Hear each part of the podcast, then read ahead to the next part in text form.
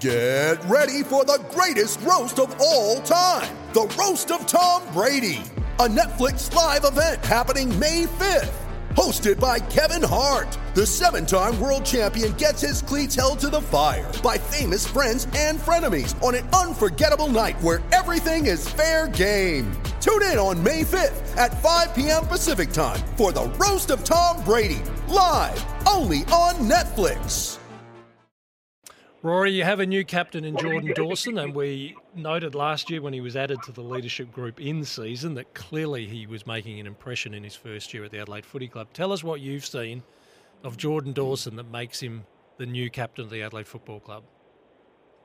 Yeah, it's a, a really exciting time for the playing group, and um, you know, obviously for Geordie himself, and um, it's just it's sort of hard to. I think you need to spend a bit of time with him just to see um, it's sort of he he said in an interview the other day that I read is is very passionate, but he's very level-headed at the same time and very calm. Um, you obviously see with his level of play, um, you know the flexibility that he gives us, um, the way he sees the whole ground as a as a footy player, as a super smart player. But in terms of the captaincy and the leadership and the off-field stuff, I think he, as you sort of said, you know, he came in into the leadership group during the year, and you could just see how quickly he was able to integrate himself within the group and and how well he sort of fit into that leadership role. And um, you sort of see he's in that ripe age of, you know, 25, 26, and um, he's obviously excelling in the area. I'm not actually in the leadership group, so I can't comment too much on that. But um, if they're, you know, vouching for him and, and voting him and the playing group as well, are thinking that he's the man for the job, it's it's a very exciting time for him. So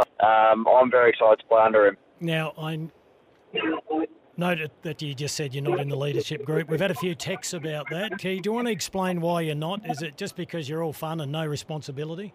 uh, I think um, I I do have a bit to do with the leadership group. It's just not the exact title. I think I am able to lead in other ways um, that doesn't necessarily put me in that exact group. Um, with our list at the moment, you see there's a, a huge gap between, you know, 21, 22 to 29. There's only about four or five players in it. Um, I'm just recently 29 years old, so obviously a bit of experience under my belt in terms of games played as well. So I think I can do the leadership qualities just without the title of actually being in the leadership group. And, um, you know, I'm, I'm pretty uh, vocal out on the track and on the field, and, um, you know, I sort of see the game as I see it. And, um, you know, I'm happy to help out with anyone. So it's probably more behind the scenes stuff. We'll call it that. Beautifully answered, if not a little bit defensive. Um, did uh, what did the enough, did, did, the players vote for the captain? Did they have any say? I think there was a there was a feedback sort of given, which we actually, we actually haven't gone through. So I'm sort of mumbling my words. We haven't been through that extensively, but I think it was more so discussions within the leadership group, and um, I think more so the club itself. You know, the uh, the captains, the coaches, um, the board, uh, the holistic sort of approach to it. Um, and there's also ongoing discussions that have been touched on with, with Sloaney and, um, you know, in, in typical Sloane fashion, he goes, you know, he could do it, but for the betterness of the club and sort of the way the, the group is, he's, um, you know, happy to hand that over. And, and obviously he'll still be a huge part of the leadership group and, um, you know, a captain within himself, but just not with the title. So I think it was sort of a, yeah, as I said, holistic approach to the, uh, to the decision.